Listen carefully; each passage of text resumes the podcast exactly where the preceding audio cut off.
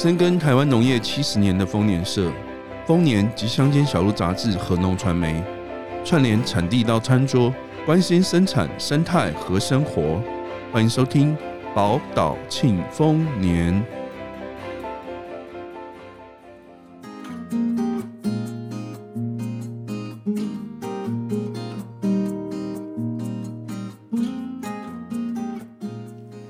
各位听众朋友，大家好，我是农传媒的小游，欢迎大家来到农传媒聊天室。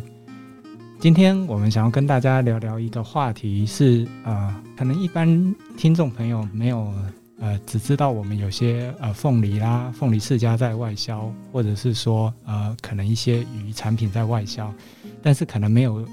意识过，其实我们的农产品外销常常要到别的国家之后，常常因为不同国家之间有不同的呃动植物疫病的关系，还要经经过检疫这样的一个程序。呃，比较明显的例子嘞，就是呃我们现在国内呃过去想要极力的克服，就是我们的那个口蹄疫，希望呃我们好不容易把口蹄疫在我们台湾的范围已经清除了，目的也是想。希望未来能够我们的猪肉能够外销到其他国家，要不然其他的国家可能就会因为你国家里面有这个疫病啊，会担心你的呃一些农产品到他们国家会传播到这样的疫病。但是今年有个呃特殊的一种生产方式跑到新闻里面来，呃，就是我们有注意到，哎，好像现在国内开始在研究一种叫做非疫点的生产方式，非疫生产点这样的一个概念，它大概就是不呃不论我们国内是不是还有这样一个 一, 一些病虫害的状况，但是这样一个非疫点，它是可以呃在一个隔绝病虫害的呃状态底下，还能够做一些农渔呃做一些农产品的生产。然后进而让我们的农产品可以外销。今天我们就邀请到呃台南区农业改良场的助理研究员黄秀文来跟我们聊聊这个呃所谓的非疫栽培的，我们现在在做的呃这样的一种研究。呃，研究员，麻烦您跟听众朋友打声招呼。Hello， 大家好，我是秀文。那很高兴今天有这个。很特别的机会可以来跟大家分享关于小果番茄非疫生产点的部分啊，谢谢研究员。那个想一开始就先请研究员来帮我们谈谈那所谓的非疫生产点，它呃我刚才这样简略讲一下，那它实际上大概是一个什么样的概念，它这种生产的方式呃有什么样的好处呢？嗯，就是如果单从非疫生产点就是这几个字来看的话，呃，其实它是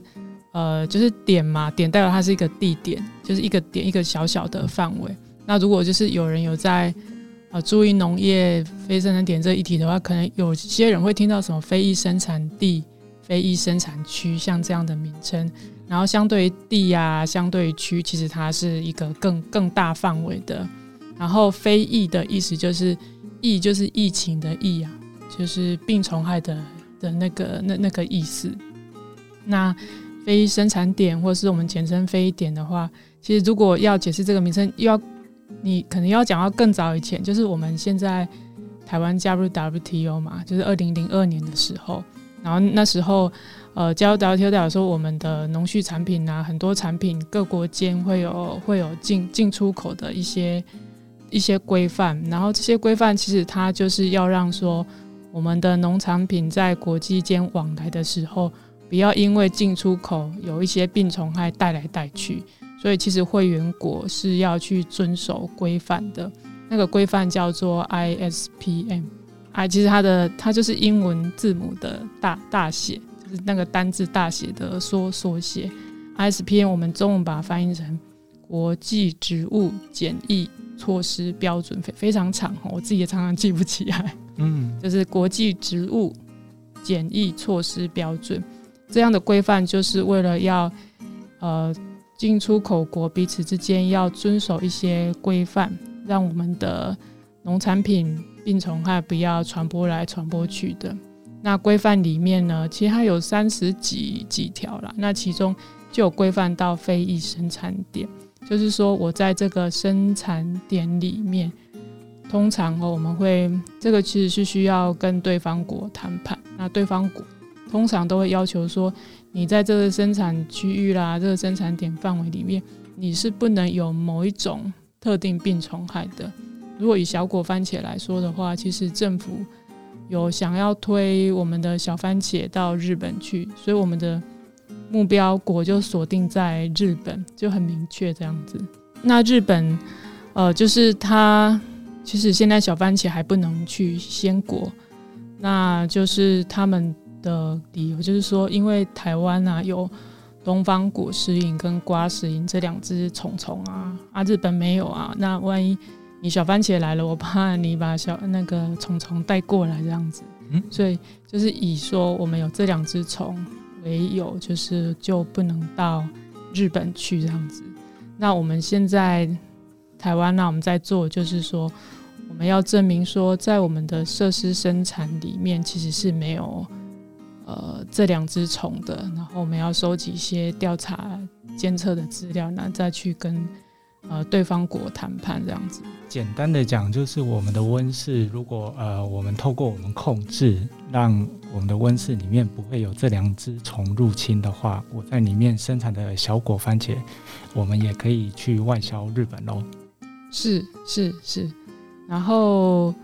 呃，刚刚主持人提到说，那它的非生产点的好处在哪里呢？就是说，如果说啊，它没有，它不是用非生产点的概念去申请的话，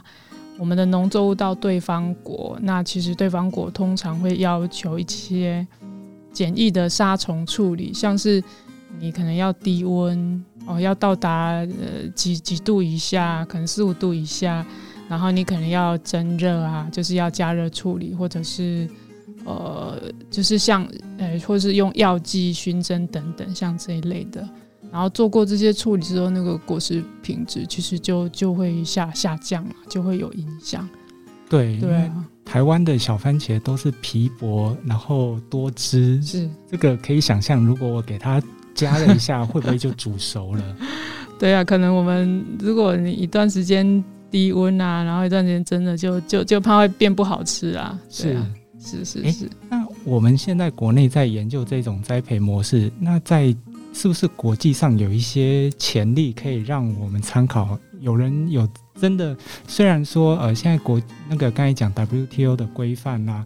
国际上的确有呃这样的法规明定，就是说，哎，我们可以用这种方式，那可能也可以实际上去做。那是真的有国家这么做吗？嗯嗯嗯。呃，其实是有的，但是我在收集文献的过程中发现，用非裔点这样的概念去做的，其实是蛮蛮少的，是偏少的。大部分的国家都会希望你就是完全没有这只虫，或者是你要把它消灭掉。我我举个例子好了，就是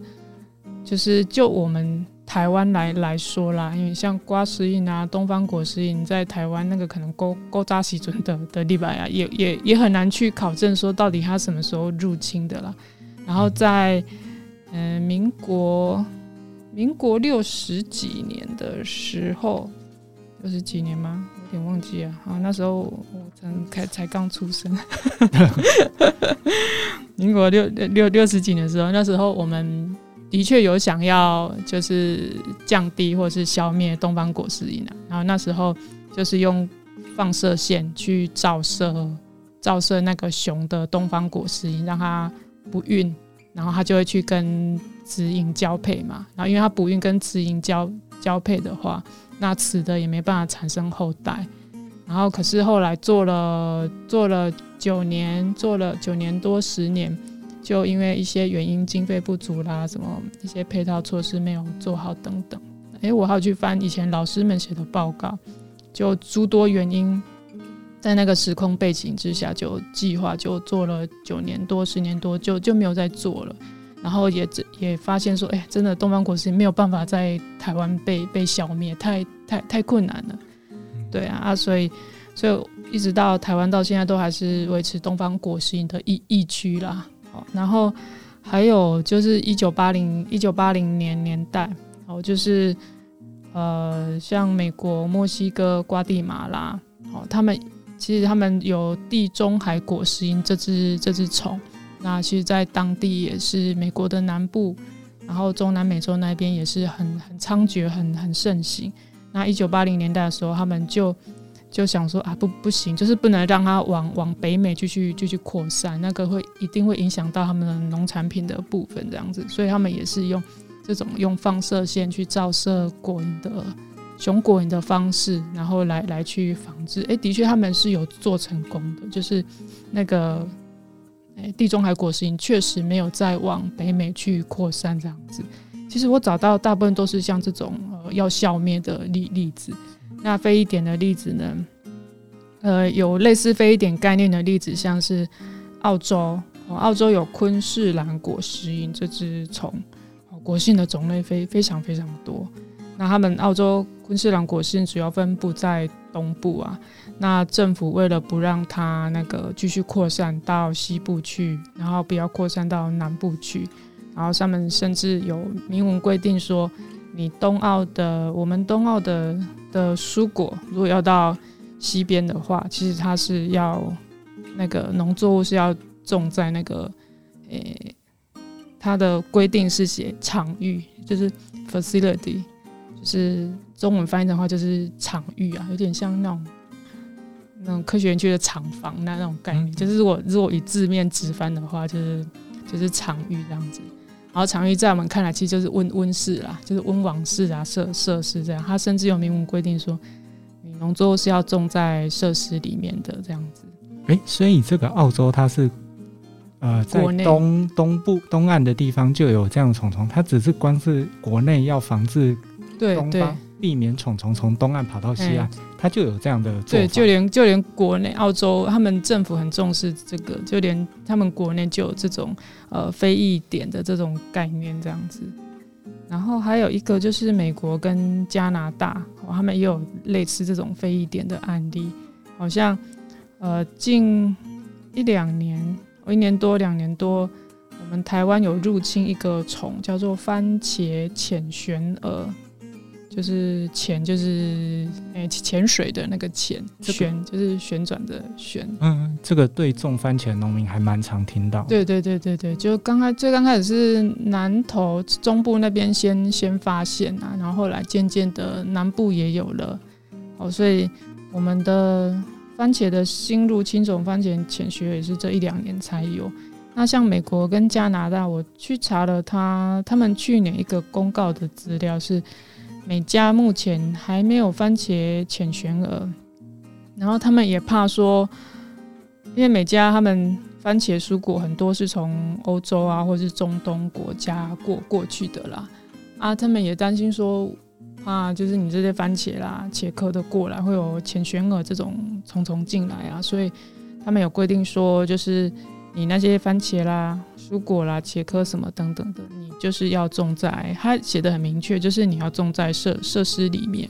然后你设施要有双重门哦。所谓的双重门就是两道门。对对对，一一般一般我们很常看到就是，呃，温室门门打开就进入栽种区了嘛。是。然后你要你双重门就是你还要在栽种区的那个出入口外的外面再设一道门。这个叫双双重门、哦、它有明确规定说你要有双重门啊，然后对外开口啦，防虫网的那个网目要 一点六毫米 以下，大概是十二目啦，十二目十六目的像那样的网目，其实十二目果瓜实蝇就就不会就不会进去了、嗯欸、它有明它有写得很明确这样子。是，对啊，所以非一点就大概是这样的的的情形案例。诶，我可以稍微分享一下兰花的部分啦，因为兰花之前也是有有农友在在问我啦。对，就是我们国内兰花，如果去苏美兰园看过的话，你就会发现，哎，它也设施吼，这个就很很很高级这样，然后防护防护防护超超好的这样子。但是其实兰园它不算是非疫，所谓的非疫就是很严格的管控，就是不能有某种病虫害。那可是兰花不一样，兰花就是即便、哦、你有发现里面有什么虫，但是你只要可以喷药把它全部杀死，就就可以输输出了、嗯欸、所以就是它并不是说你要完全没有，它是说、欸、没关系，你发现有的话啊，你就药我给它吹下去，因为不用吃兰花是就是不能食用的，所以就是农民就是如果可以喷药把它完全消灭，那当然就可以就可以输输出了，所以它并不算是非议啦，这样子。所以像兰花这种，也虽然它也是设施里的作物，但是因为我没有真的去呃所谓在设施里根除这个什么病虫害、嗯、而是透过其实类似简易的方式去用药剂去杀虫或者去病这样子。对对对对 对, 对、欸、那接着问一下研究员，那个小番茄刚才我们讲到呃，它大概如果做一些简易处理，我给它加热或者说冷冻的话、嗯、冷藏的话，它可能就会影响它的品质嘛。那我们现在希望从小番茄开始做起，那是说呃，我们其他的呃，国内其他的温室作物啦，是也有这样子做非疫点生产的机会可能吗？五六年前五六年前其实这个计划就开始在做了，那台南厂是台南农改厂是、呃、长官交办的啦就防检局统筹的计划，我们就是做小番茄，因为小番茄在嘉义地区啦，就是其实 很, 很大种做种很多，那那时候就有指定说高雄厂是做 木, 木瓜、哦、然后台中厂是做葡萄，所以我们那时候三个厂在防检局的统筹之下，我们就有就那时候就开始做 这, 这三种作物了，这样。嗯哼，好像葡萄也是一样，都是皮比较薄、啊、然后果肉比较多汁这种脆弱的作物。嗯嗯，这大概如果经过简易处理的话，可能都会影响到他们的果品。嗯嗯嗯，那如果真的有机会能够做非一点的话，哎，或或许我们就可以让水果最好的状态去外销。哎，那实际上啊，我们现在台南厂这边在研究在开发小番茄做非疫点生产，实际上它去如果说外销以日本为一个主要的市场的话，日本人喜欢我们的小番茄吗？日本人喜欢我们的，这是一个很好的问题因为其实这个这个这个去年啦，我们有有有开会啦，跟副主委农委会的一些长官们开会，那那时候就是大家有这个疑问啊，就是以农民的立场来说，他会觉得说，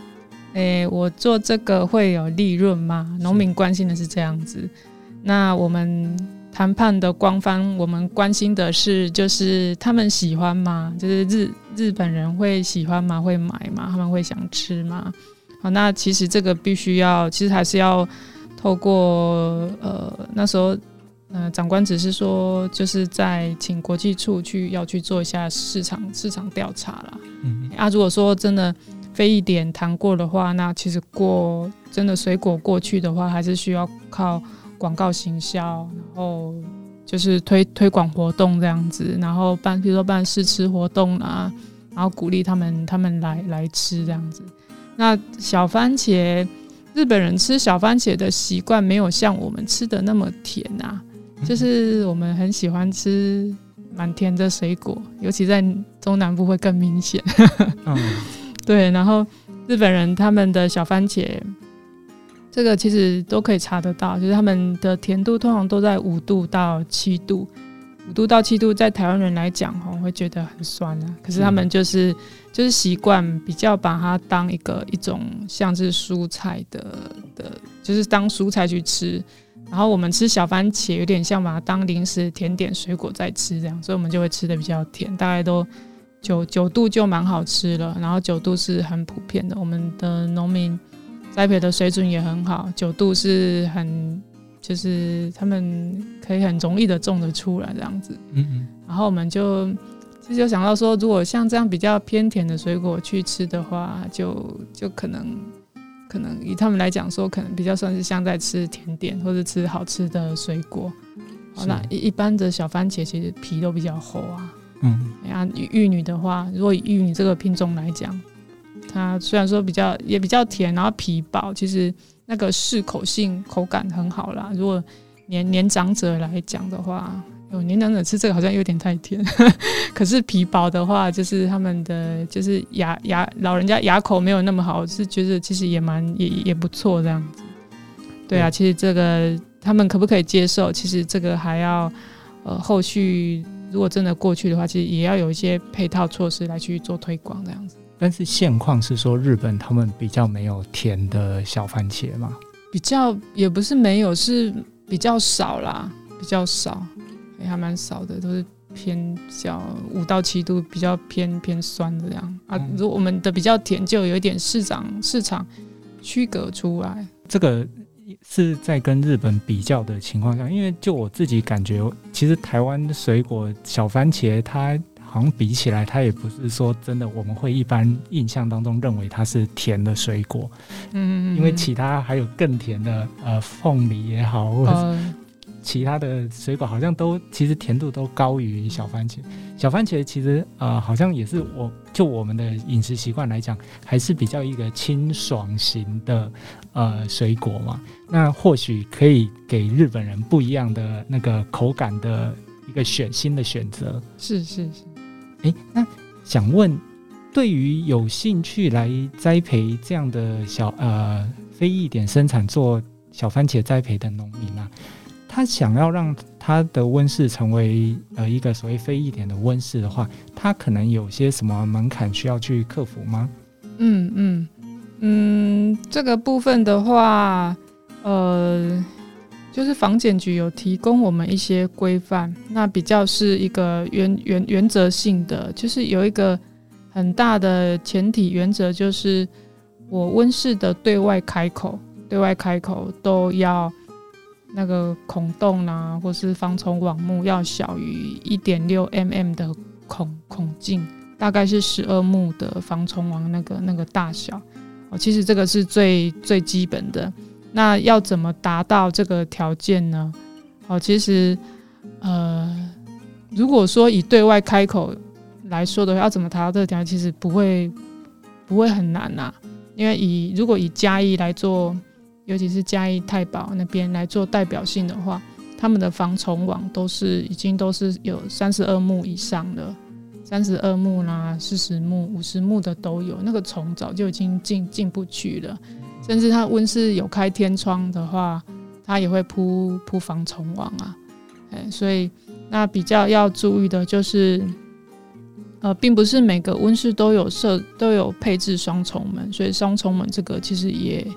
我们后来发现最好还是要有这样子，避免避免说呃，单一个门的话，进出的话，虫很容易我一打开就飞进去了。所以防虫网目啦，对外开口小于十二目，然后双重门，其实这些都是已经算是 非, 非常最最最基本的了。所以所以现在是说农民普遍的呃，他们在做设施栽培的话，他们的设备条件其实都已经达到标准了嘛。那呃，所以呃，那我们台南厂现在辅导农民去做非一点生产的话，可能主要是在呃，希望帮助农民提升哪些技术，或者说我们对于这个非一点生产有做过哪些研究需要让这个生产模式可以推动呢？嗯，嗯如果刚刚说的什么十二目啦、网目那个部分，如果就是单以 I S P M 的规范来说 ，I S P M 的规范其实它有些没有写得很细，它是一个大原则的东西，它就是会，它里面有写到说，你非非一点啊、非一区，你至少要维持连续十二个月。都, 都没有抓到那个虫虫这样子、哦、那要证明就是说我真的有办法隔绝。嘿嘿嘿嘿，然后其实以我们 近, 近几年这样做下来，要连续十二个月以上没有抓到这个虫，其实没有那么的没有那么的困难啊。但是因为我们现在对方国是 日, 日本呵呵、嗯、他们就是会非常的盯紧就对了，所以、呃、那时候在呃就是农委会副主委的指示之下，就是希望我们可以再做得更更精进啊，比如说刚刚说的呃双重门要再做好一点，然后你最好温室里面要有一个作业区，就是果品包装的一个一个一个地方，作业区、果品包装区，然后然后果品包装区要有一个出货口，就是你开一个窗口，让我的小番茄可以从窗口，就是有一个独立的出入口，可以让那个小番茄从出货口、出货门出去。然后还有一个就是农机具，那些机械的门也要有一个独立的出口，这样子。你看 会, 会设置那么多门，就是为了要一再的防堵，就是从从就是会会从我们的直接会进入栽栽种区啊，所以那是那是又更精进的做法。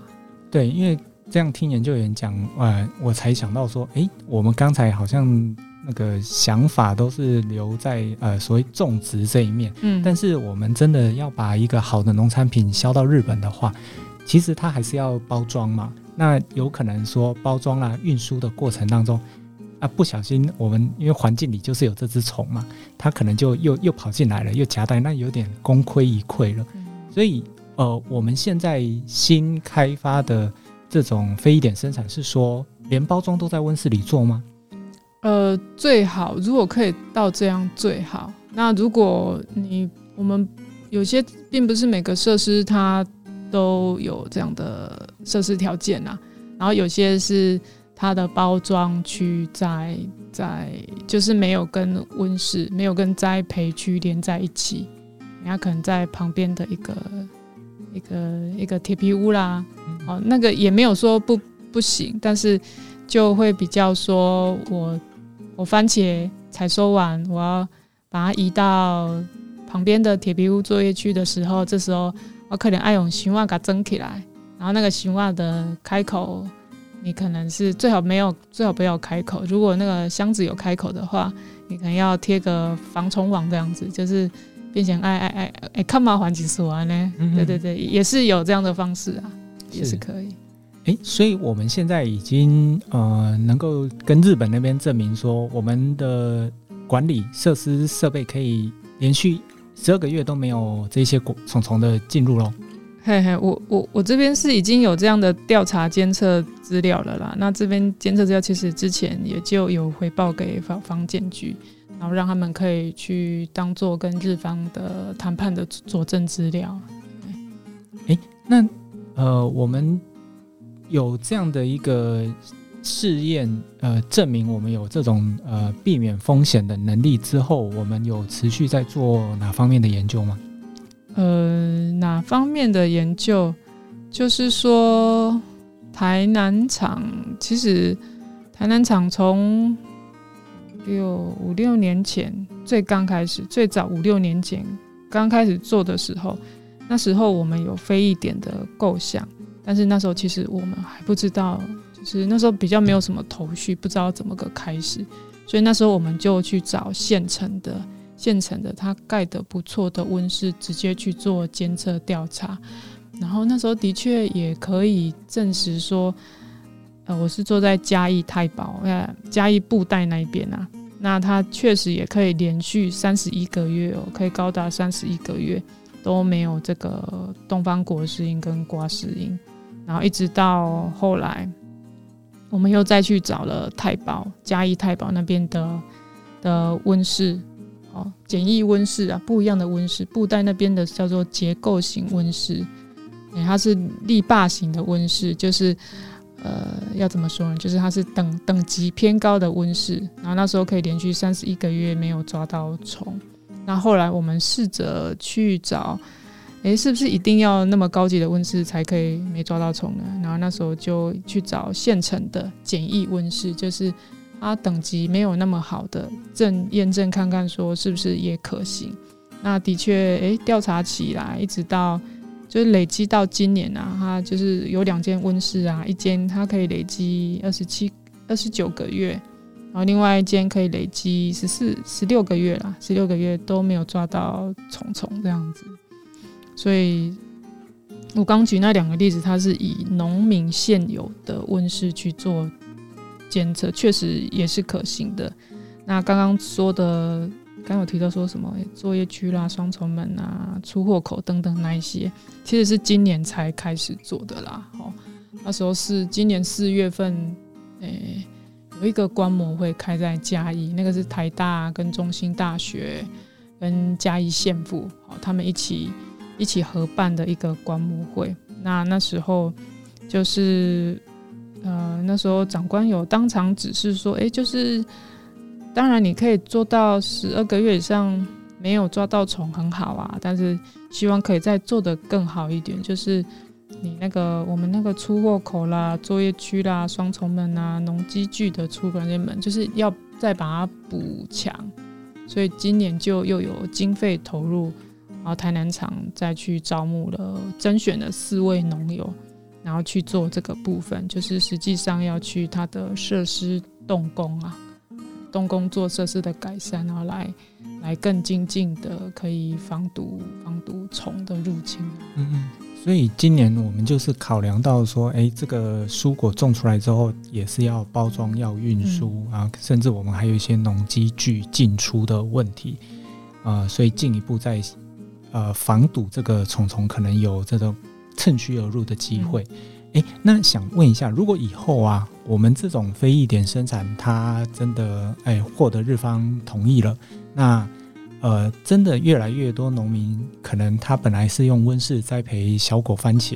他后来也想要诶让我的好品质的番茄可以销到日本的话，那他可能投入这种非疫温室的栽培，他有没有需要去呃升级他的设备呢？或者说他可能额外要投入哪些成本？嗯，是，好像今年我们做的这四户，我们去。去看它的投入成本、哦、实际上投入成本大概需要四十万到六十万 不, 不等一个一个场域啦，以两分地两分地来说的话，四十万，这是总和哦，四十万到六十万。那但我们今年做的时候其实很感谢农粮署啦，它有补助七七成，农粮署补助到二十八万这样子，大概这样子。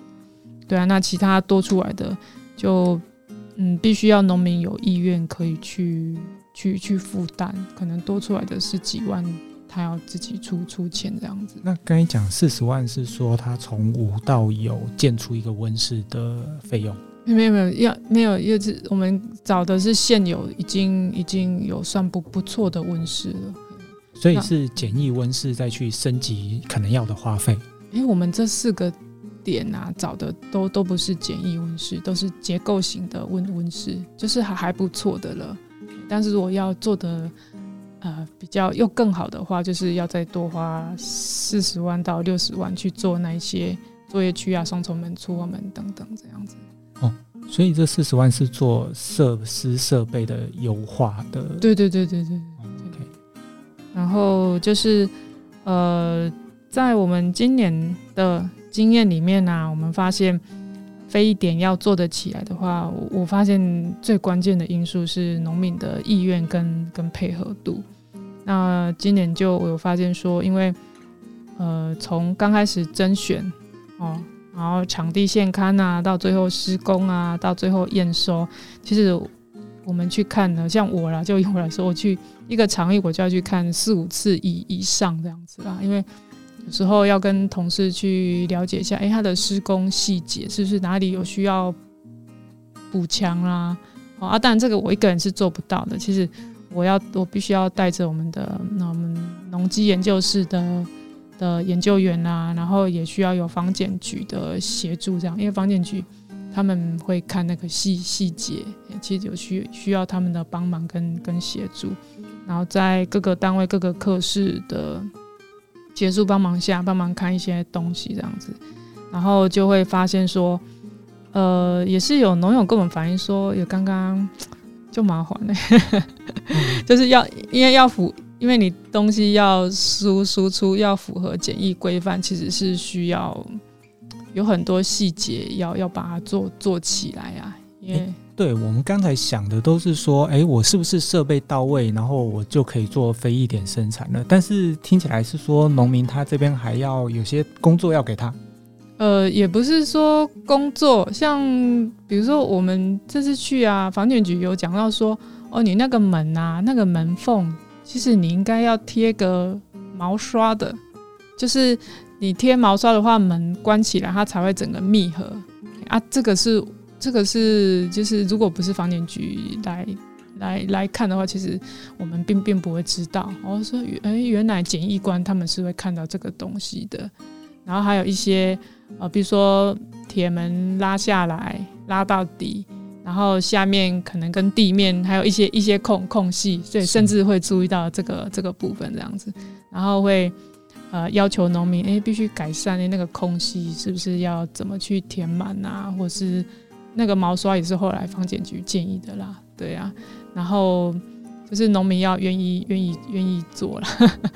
因为可能他会觉得说啊，你大概来弄高工，哎，各位加啥，各位加啥，各位做啥，但也看看看看麻烦这样。每次来都有要补强的地方，因为因为每次会有不同的施工进度啦，然后施工到一个进度，我们就是还是要去现场了解一下，是不是有什么地方没有符合。就是检疫可能不会通过的这样子，然后农民要很要要有比较大的 接, 接受度，可以配合一些防疫的规范啊。对啊，那个我们当一切设施设备如果都到位就绪的时候，那平常毕竟还是农民自己在做生产嘛，那他在做生产的时候，可能他有需要为了防堵这样的呃虫虫入侵的话，他可能有些什么工作要做吗？嗯嗯嗯，有有有的。刚刚讲的大部分都是施工的部分。那施工完在监测的部分，其实我们现阶段还是会有人力，就是两个礼拜去做一次调查。我们会在设施里面放放诱引器，然后就是看可不可以会不会是是不是真的会抓到虫。那这个因为我们是两个礼拜去一次啊，那。那就是万一啦，万一虫在某个时间点入侵的话，我们没办法及时去去注意到。然后还有就是会在双重门之间，我们也会放黄色粘纸去粘粘虫这样子。那那个我们也没有办法说每每天去看到，所以这个部分要麻烦就是农民也要帮忙去啊、呃、每天去看一下，去巡一下这样子。如果希望就是对方不要怕麻烦，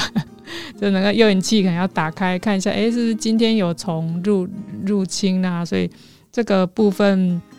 可能每天巡一下，有时候是是必要的啦。啊，还有一个就是田间的管理，就是我什么时候喷药啦，什么时候用肥料啊，可能我什么时候采收，然后甚甚至呃，一些成本的记录，其实都都要请农民配合做做这个记录啊。这个是像做产销履历吗？呃，产销履历，产销履历也有也有记录，那个记录也也也可以。就是如果他本来就有做产销履历，那他有这样的记录，但那个都都可以做当做参参考这样子。对，就田间的管理记录，农民要记录的习惯。到时候如果就是。呃，房检局带日方来看的话，那些也都是佐佐证资料之一啊。是，欸，那农民他们做这种非疫点生产，就他平常的栽培管理上啦，会有跟一般的呃，他们温室栽培有不一样的地方吗？一般的温室栽培有一个地方就是农药检验一定要是合格的，就是台台日的针对小番茄。某些药剂啦的农药残留，我们我们并没有完全说一样啦，所以就是用药用药喷药也要蛮蛮注意的，尤其是番茄，它可以连续采收嘛，是，然后连续采收就是然后药药剂可能又会有残留的问题，所以连续采收期间，我们要特别注意，就是、呃、要注意到它的安全采收期。然后不能不能要一定不能乱用，不能超量，不能用到非推荐的药等等的，所以用药其实要蛮注意的。他说万一过过去发现哎某某农药残留不符合日方的标准，那那个就就会被退回来。哦，就是因为日本的农药残留的容许量啦，或者说准用的农药剂可能也跟我们都不太一样。对对对对，呃、所以不能够说哎，我们好不容易隔绝了虫虫、啊、结果后来是因为、呃、农药残留的问题又被卡住了，这样就也是另一种功亏一篑啊。是是是，就就就是喷药防治这部分 也, 也是要蛮注意的。是，好，今天感谢研究员跟我们分享这么多非疫点生产的哎这种温室栽培的我们现在在推动的进度。呃，研究那个听众朋友们应该现在对这个概念应该有比较清楚的了解。哎，若是有想要投入这种非疫生产的农民，哎，或许未来也可以参考看看，自己衡量看看是不是有能力想要投入这样的生产。今天谢谢听众朋友，呃，我们也谢谢研究员。那谢谢大家，感谢各位，拜拜。希望有机会能够再跟听众朋友们空中相见，拜拜，拜拜。